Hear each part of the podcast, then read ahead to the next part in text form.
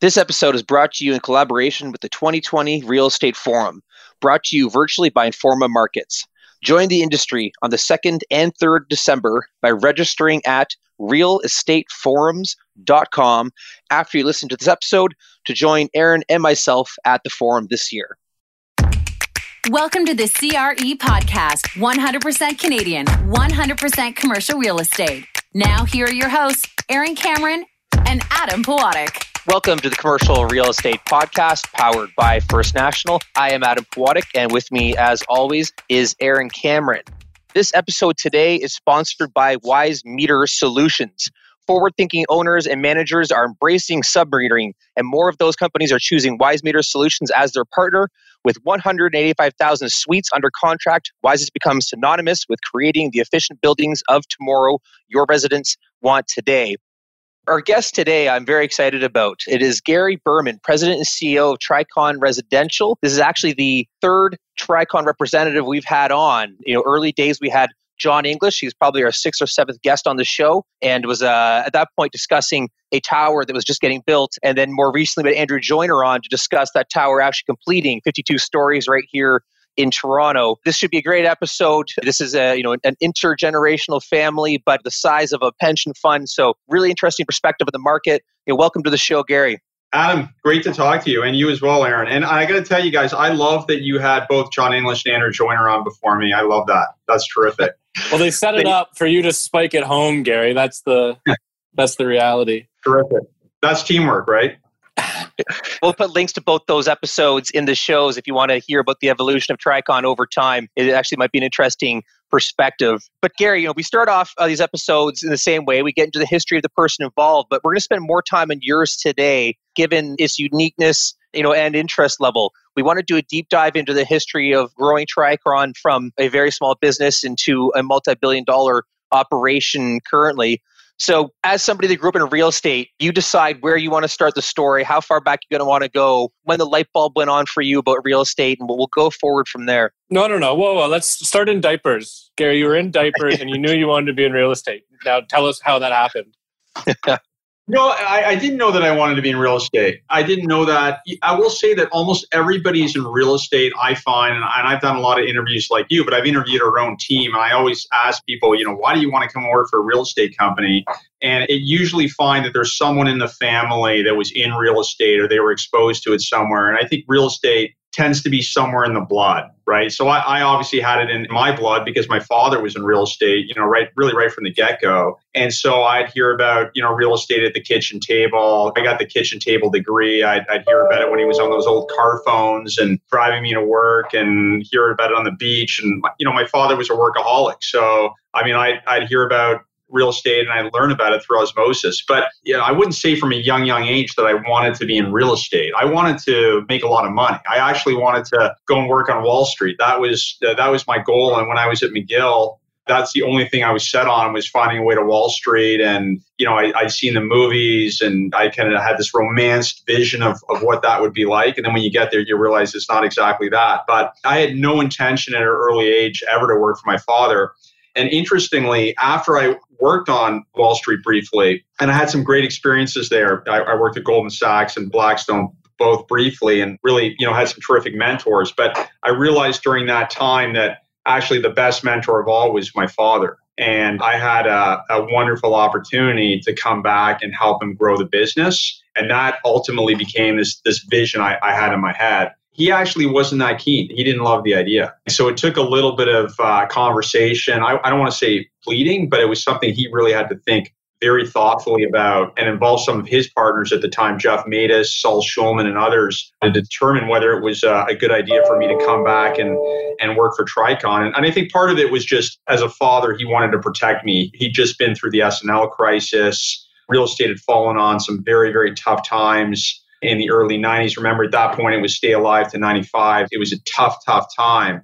And I think he felt concerned that, you know, if his son joined him and, and things didn't work out or we hit another major recession, that could have a major implication on our relationship as father and son. So he he was, you know, somewhat, I think, skeptical about the idea. And and actually he said, you know what, in order for you to come and work for me, you got to go and get some real experience And so then I went and worked for a national property developer called Canderel. I worked for them for the better part of two years. And only then, after I did that, and it kind of really sunk my teeth into development, which is really what we were doing. We were lending, providing equity loans essentially to developers back then. Only then did I really come back and work for Tricon. So it was not something that was kind of immediate. It was something that I had to kind of work towards. And it was probably I would say the best training I ever got. And I would say when I kind of look back on it, it's, you know, my father and I and, you know, and Jeff Matus as well, who's my father's co-founder, have had a wonderful relationship. It's been a great journey, but it's not, I wouldn't want any of your listeners to think this was, you know, this is a grand plan. It, it, it wasn't like that. You know, things just take their own course and they evolve. And we've had a lot of fun along the way, but it wasn't what we planned.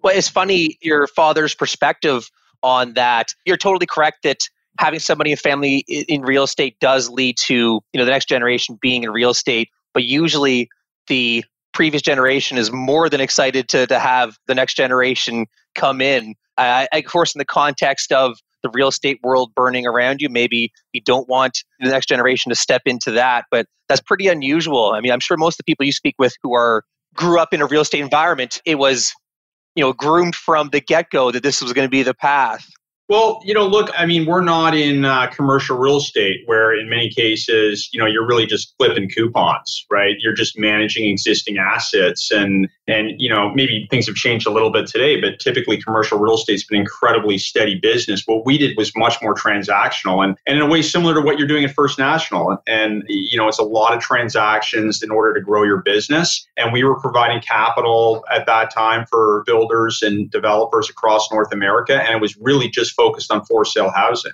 And that business, for sale housing, uh, is cyclical. It's certainly more cyclical, has been more cyclical in the past in commercial real estate. And so I think my father had a bit of a different view because we were in housing, we were in for sale housing. And, and interestingly, right when I joined the company, I mean, this is what he was worried about. Two of our biggest investors, Ontario Teachers and Royal Bank Equity Partners, both stopped investing in our business, right? So we had funds with them, but we were in the fundraising business. And so Ontario Teachers bought Cadillac Fairview and decided to pivot into a different direction. Royal Bank at the time had their issues and decided not to do kind of venture capital type investing anymore. And so our two largest, our anchor investors, disappeared overnight. And we faced kind of an existential threat, I would say, at that time, right when I joined. And that's what my father was concerned of. It's not like we had income producing office buildings or apartment buildings where you collected the rent every month. So, you know, that was a very difficult period. And then again, you know, in the Great Recession, and remember, the, at that point, the vast majority of our business was focused in the US. Home prices in the US, you know, you go back from kind of 2007 and 2009, dropped 50%, some cases 70%. Imagine being a investing in the stock market and stocks drop 50 to 70% a year on margin. It's a pretty scary thing. And so we faced a another existential threat at that point too where we weren't sure we could raise more money. So i think that are some of the things that went into my you know my father's thought process about this is not necessarily a sure thing. And so that's one of the reasons you know that our business has evolved so much and we've had this kind of giant transformation as to what we do is because we wanted to make sure we never returned to the great recession never found that we had our back against the wall again. And it was you know imperative that we created a business that was really going to be recession proof and you know allow us to do well in good times and bad times.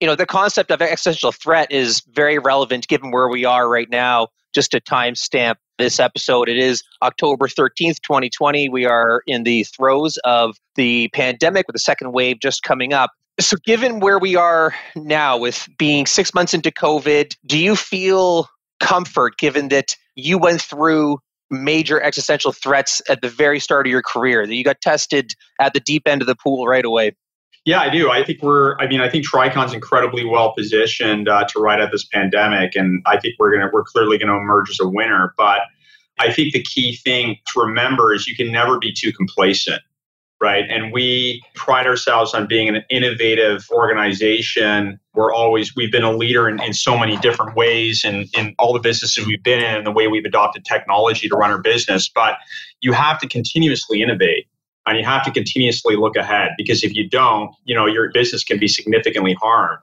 And so we did a lot of that thinking and soul searching, I would say, after we got through the Great Recession And we decided that, you know, only focusing on for sale housing, which is cyclical, would not be a great way to build a long term and a much larger business, right? And so that's why we decided ultimately to go into single family rental right? And so the largest, you've talked to John English and Andrew Joyner before, but the largest part of our business is focused on buying and managing single family homes for rent in the United States in the Sun Belt. And that business, and we felt would do well because throughout the cycle, because people need a place to live no matter what. Did we predict the pandemic? Obviously not. We never could have foreseen this, but I will say that we've been lucky. And, and in this case, it's better to be lucky than smart. But this pandemic has unleashed, you know, very powerful I would say, deurbanization trends that maybe in some cases were already there, but they're accelerating. And so now what we're seeing in the US, I mean, was happening before, but now it's happening at a faster pace, is that people are leaving places like New York and Chicago and LA, denser cities in droves and they're really heading south to less populous second tier cities in the Sun Belt where there's better weather and lower taxes and newer infrastructure and they're more affordable. And that's where we own our homes in the Sun Belt. And so we've seen a, we've had demand throughout, but we've seen a surge in demand, I would say, through the pandemic. And so we think, you know, that'll obviously continue, but we're very well positioned to get through what is obviously a, a very difficult and challenging time for everybody in different ways. You know, Gary, Adam and I are you know, have had the fortunes of interviewing lots of leaders of real estate companies, whether investment or brokerage or what have you. A theme that I kind of pick up on is often that in order to attract capital, because it's a capital intensive industry, that you kind of have to do what you say, say what you do, and you know, define yourself as this is why I deliver and I'm going to deliver on this every time. I think you guys have kind of been in a sort of a state of transformation that you're, you're providing equity for home development and then you went into home building and, and now transitioning into more multifamily purpose built. How have those conversations gone over time with your investor partners for them to, you know, I guess keep up or hold on to the transition? And as you've indicated, you're making yourselves more recession proof and stronger and at large. So, I mean, maybe it wasn't a difficult conversation, but what's that like going in saying, okay, we're, we're pivoting again?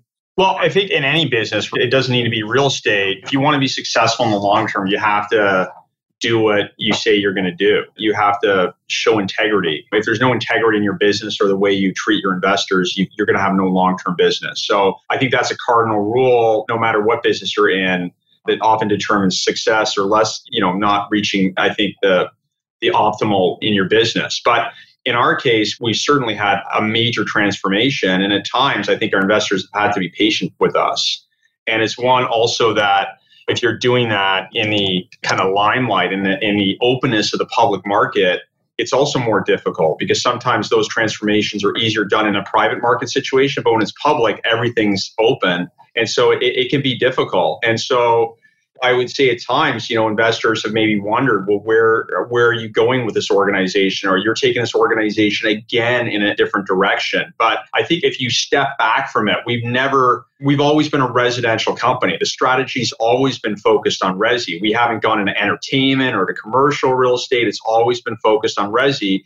It's just we transitioned from providing capital to builders and developers to ultimately becoming a builder and developer and focusing really on single family rentals, really becoming a, a large landlord. So we've stayed within resi, but we pivoted that strategy within residential. And that, you know, for investors can be daunting because they think they're investing in you for one thing and then you end up doing something else. But, you know, the key thing is you have to look ahead, right? And I have our team has full conviction that we made the right moves. And if we actually just stayed still and just continue to do what we were doing in the past, I mean, it would be much, much more difficult journey. That we've actually created a lot of value by sticking our neck out and trying to do something different and innovate and you know it's you don't take a giant leap you do it incrementally right? Like we didn't if you take single family rental for example we didn't decide out of nowhere that we could do single family rental because we had no experience with it. So we essentially decided that we would go into single family rental just the way we back development in the early days which is we would back third party developers.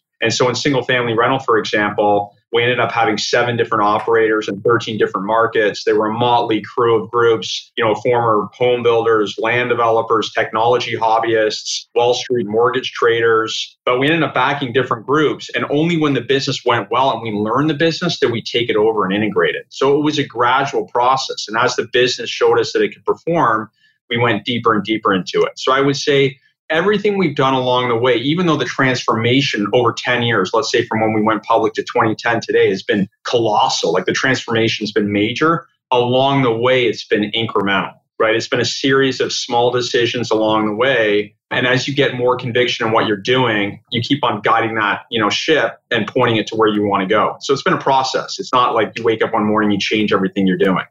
Well, especially with a with a company of your size, the movements become tougher. You know, there's always the example of turning an ocean liner at sea. It's got to be more of a gradual process. But maybe if we were to travel back in time, you know, when you when you first got involved with Tricon, what was the pitch to investors then, and then how has it changed over time as your program has changed?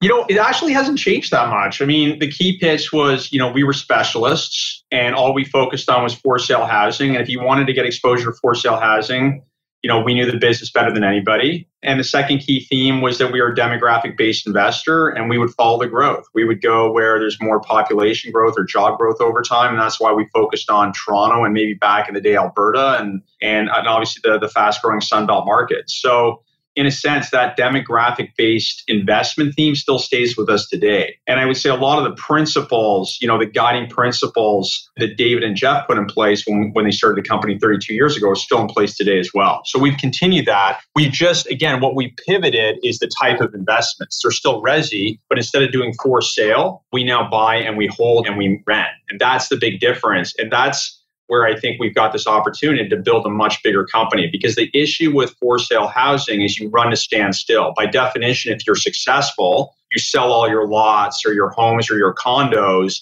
and then you got to go out and buy land again. Right. So that was the difficulty of the of the old business. It was that even if we were successful and we were, we then had to keep on replicating it, keep on doing it again and again. Whereas in the business we're in today, which is we're essentially a major owner and operator of rental housing, single family and multifamily, we can continue to harness that existing portfolio and we can grow it. We don't have to sell it.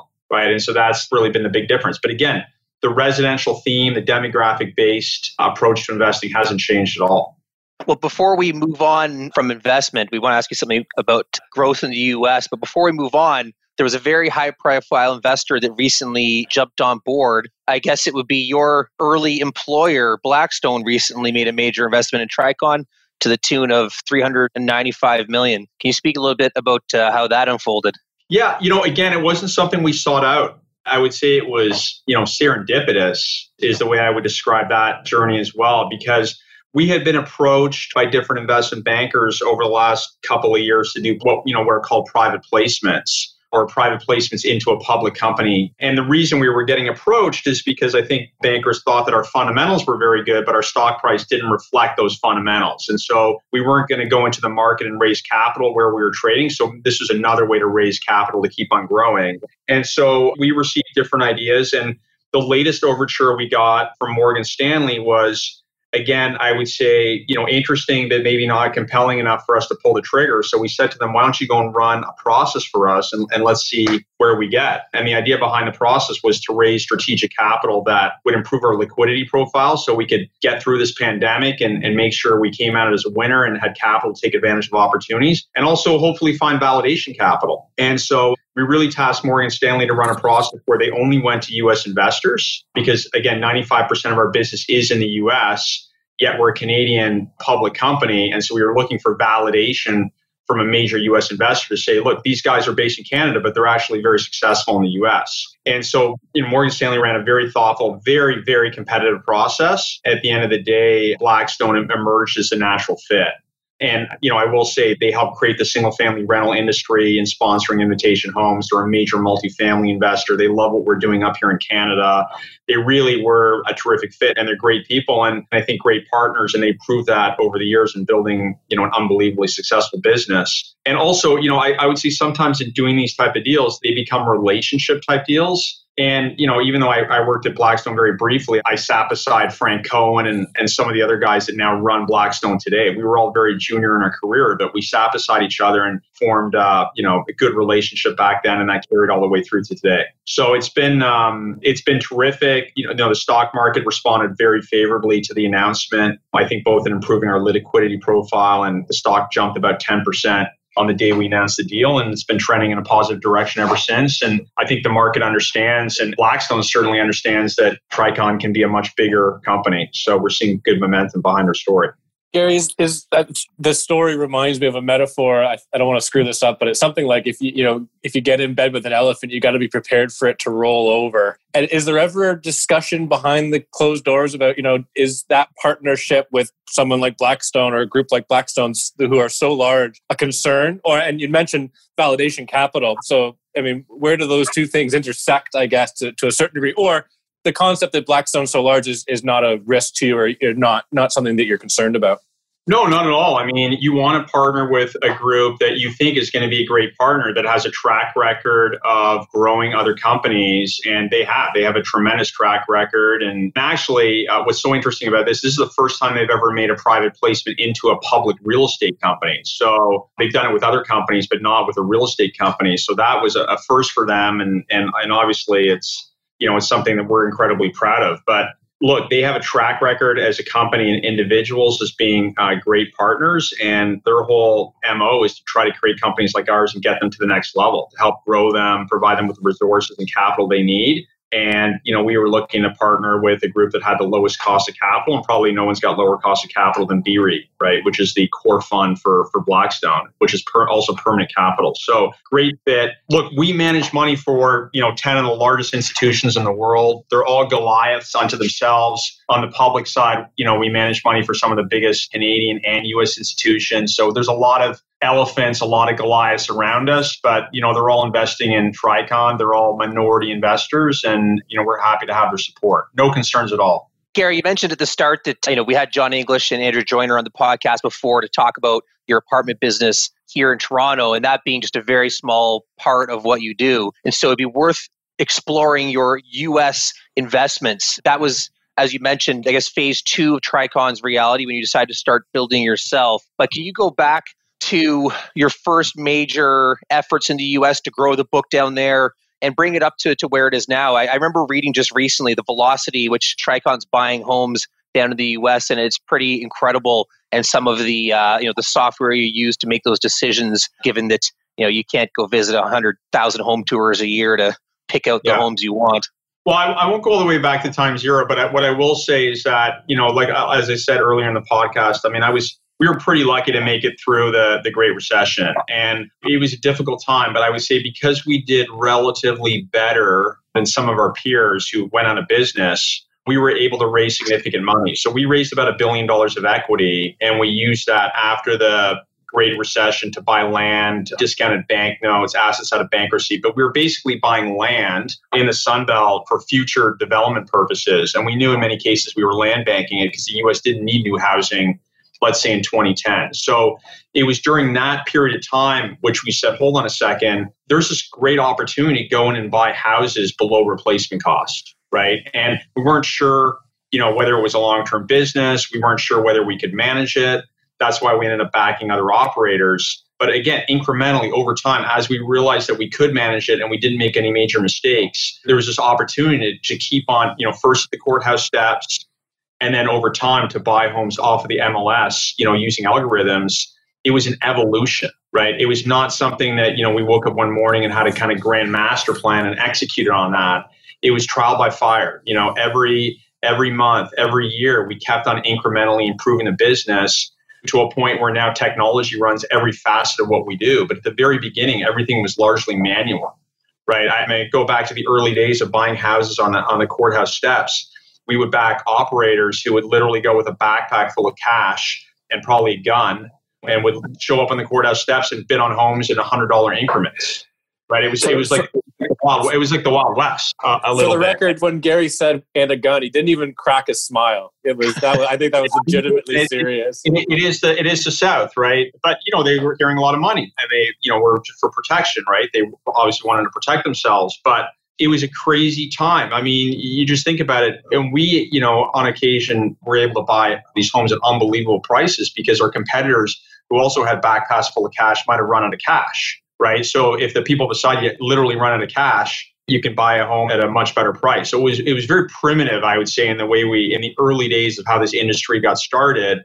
And if you fast forward today, it's been completely professionalized and institutionalized where we now buy homes off the multiple listing service. And we use, just to give you a little bit of insight into the technology, we have our own proprietary underwriting software that we call Triad. And it essentially allows us to screen you know hundreds of thousands of homes that hit the multiple listing service so every five or ten minutes we're screening the mls and we have a 90 point criteria which would look at the zip code would look at the school scores the crime scores the configuration of the home. Every lot of different you know things that would go into a decision you would make to buying a home where ultimately we're solving for a yield and we use that to determine whether we make an offer. And once a home checks all those boxes and drops all the way through the filter, we can underwrite a home and put in an offer in five minutes right? So just to give you a sense. And so now we're at a point where we're buying about 800 homes per quarter one at a time. And i would say that's just because we're capital constrained. We've got this really terrific uh, joint venture with two major sovereign wealth funds. We have about a third of the capital and they've each put in a third of the capital. And with that capital we're buying 800 homes a quarter. But if we had more capital we could go even faster. So it's been wild how the business has evolved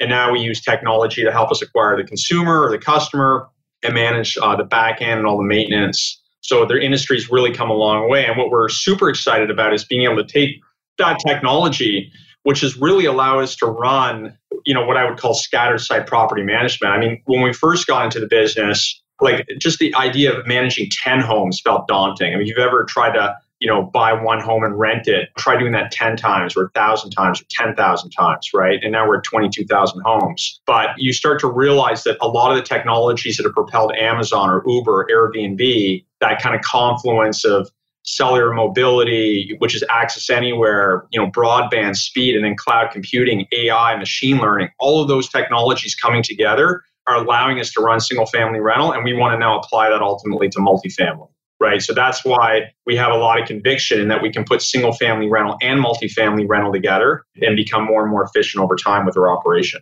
Do you sell that technology, Gary? At this point, we don't have any desire to kind of, I would call white label it, but you never know. You know, maybe longer term we would. I mean, I think at this point it provides us with a competitive advantage. I do think, you know, I, I can't say this definitively because I haven't been on the other side, but I do think we built a, we probably built a better mousetrap and it's you know one of the reasons that our metrics are better than our larger peers and so uh, I don't I don't know if we want to get rid of that competitive advantage right away, but you know maybe over time it's something we consider. Okay, we're going to spend the next hour now talking about this technology, Gary. You've got Adam and I both piqued because this is the more uh, one of our sort of favorite topics. I'm kidding. One more question, then we'll move on to, the other things.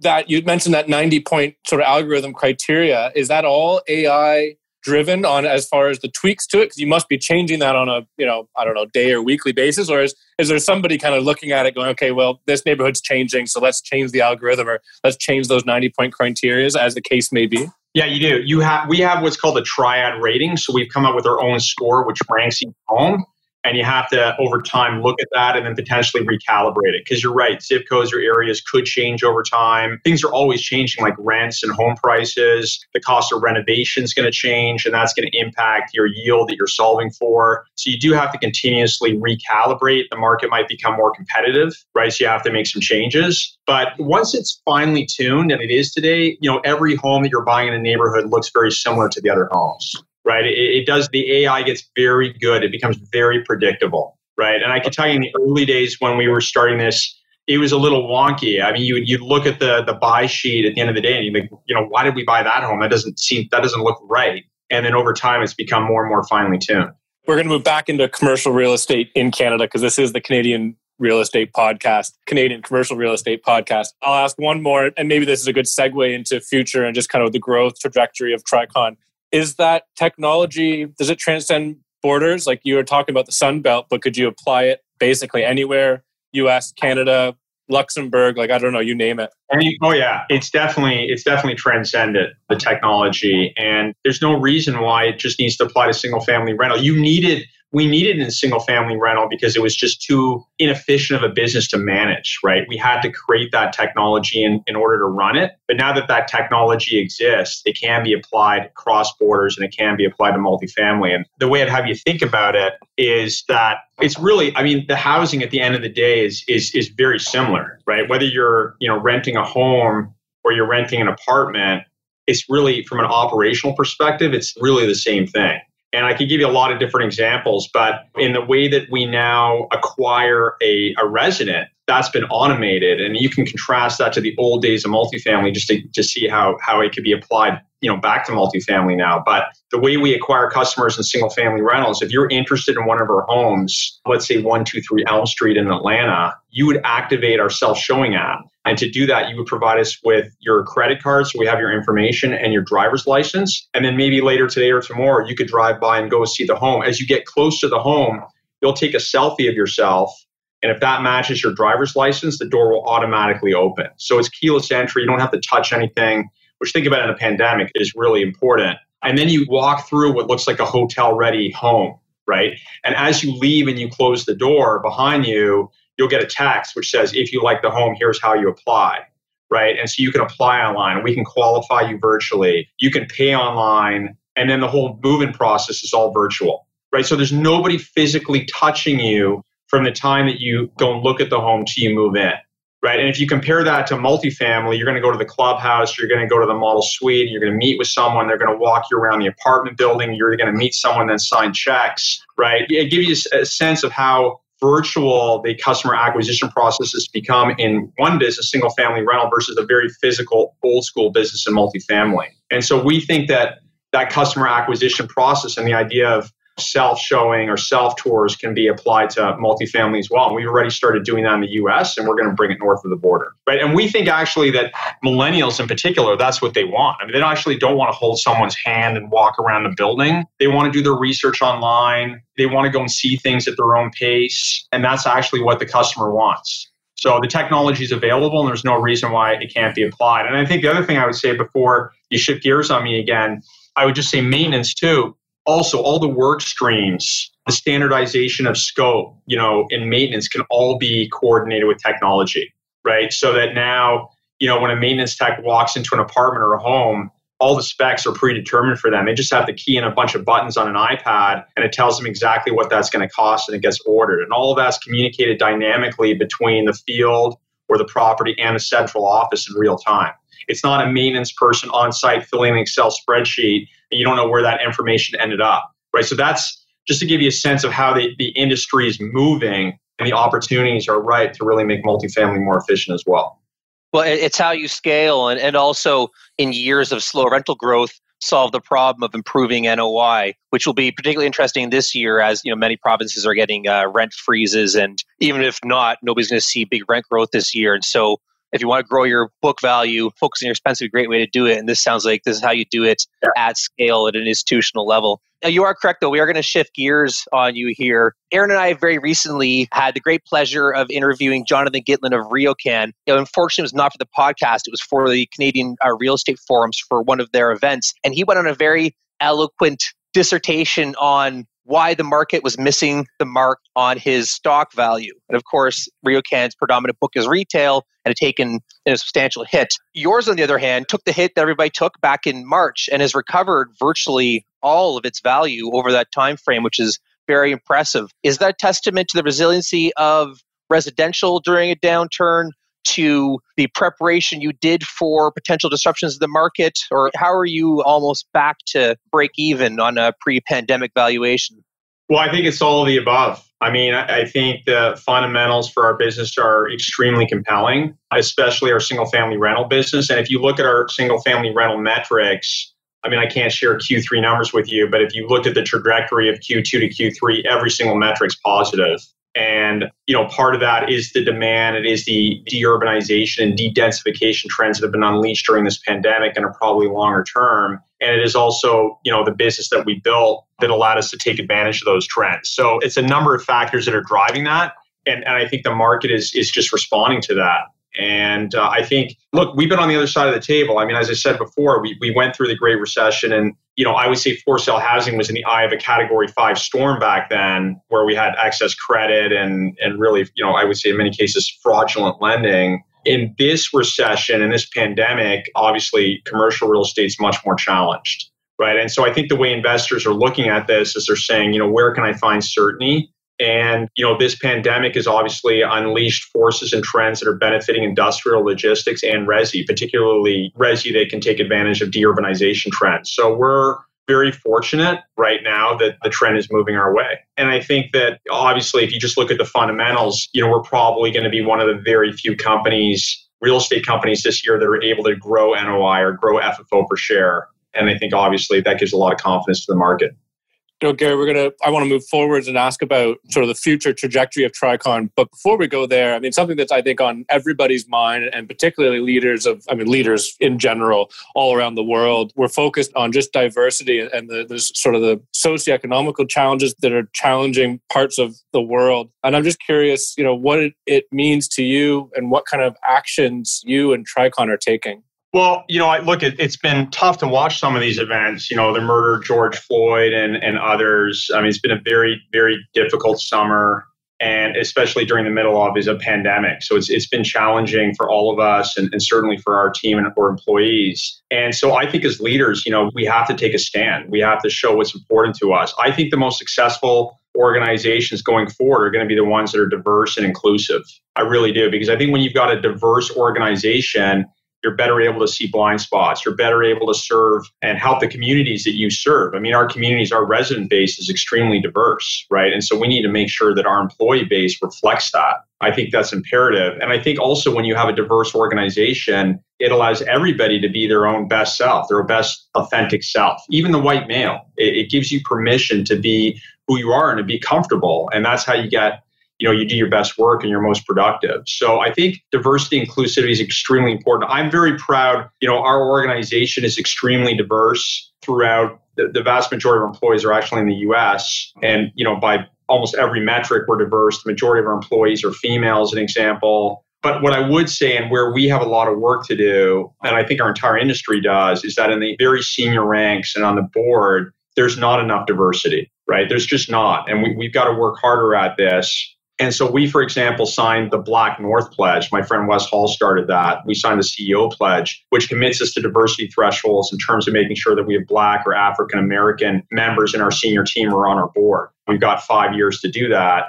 And I think it's really important that we do everything possible to hit those goals and to show our organization that we really do care. Otherwise, we're not doing our part. And I do believe, and I've heard so many stories recently, and many white people don't recognize this because they haven't had those experiences, but there is a systemic anti Black racism, you know, not just, and, and I think people, when they think about that, they think about that south of the border because of the legacy of slavery. They don't necessarily associate that with Canada because we're such a multicultural country and in many ways inclusive country, but we have real problems here I think, with systemic anti Black racism and within the Indigenous population, too. And there's a lot of work to be done here in Canada. And so we're doing our part. We're helping to educate and inform our team. We do things down in the US like celebrate Juneteenth. We provided resources to our entire team to help them learn about very uncomfortable topics, things that are difficult to discuss, like the legacy of slavery and what's happened, you know, the, the way we've treated our indigenous people in Canada so they can understand it. Because I think the first step in being able to combat racism is to acknowledge some of the issues that are out there. And only when you acknowledge them can you move on and, and try to find solutions. So, so we're, we're committed to doing whatever we can. I think it's absolutely the right thing. It's a very sensitive topic for me. My father and I and Geoff Matus were all born in South Africa. You know, we came here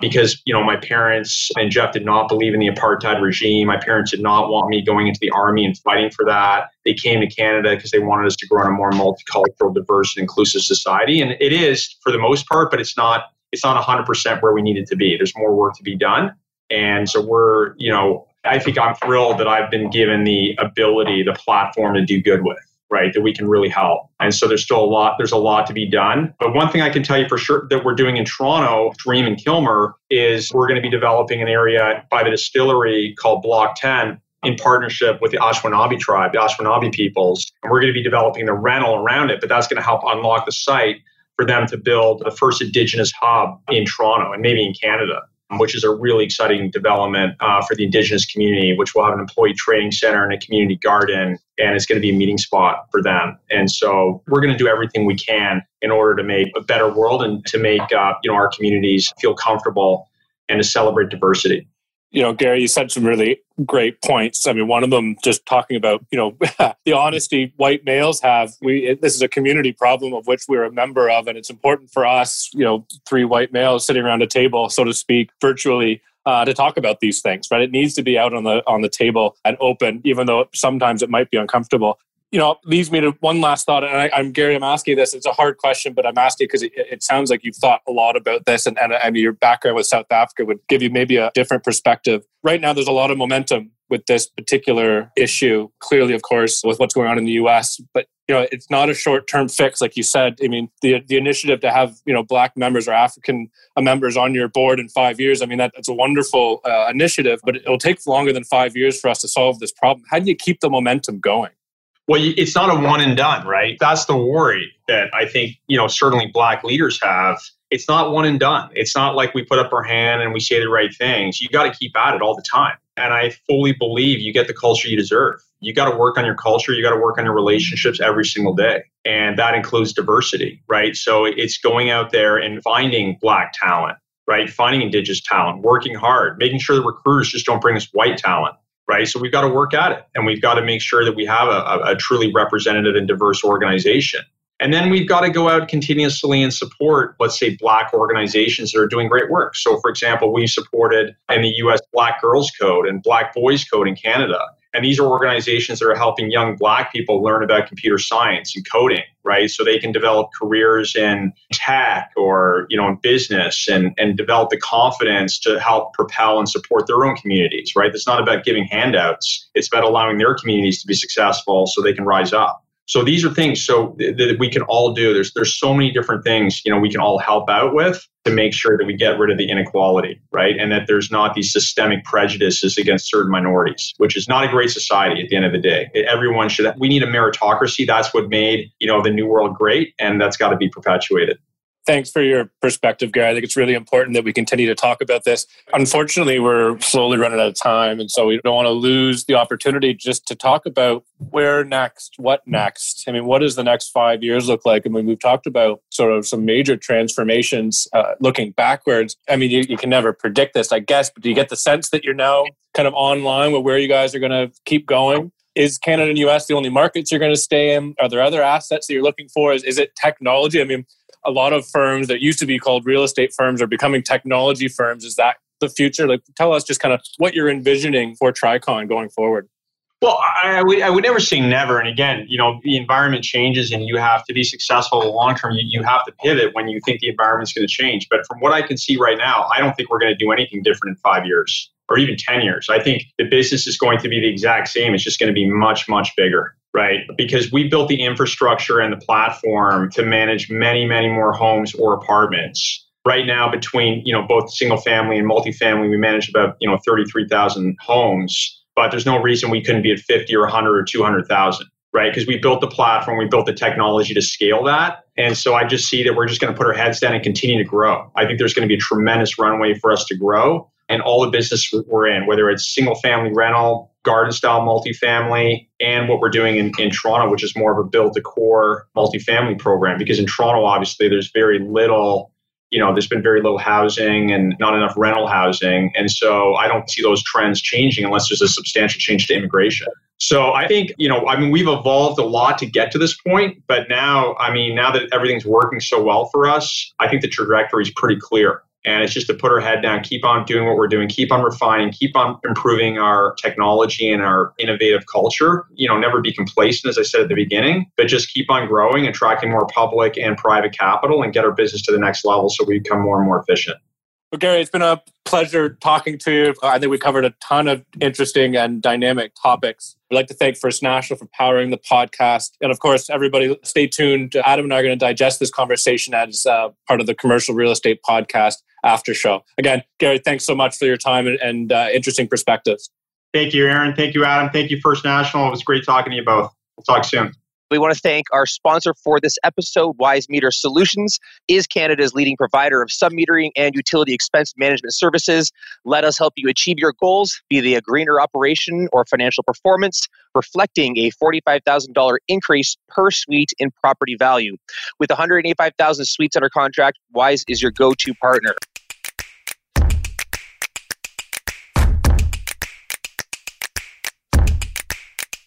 Welcome to the Commercial Real Estate Podcast after show, where Aaron and I share our thoughts about the show that just went down. Aaron, I, I we might as well cut right to it. The technology aspect. Super cool.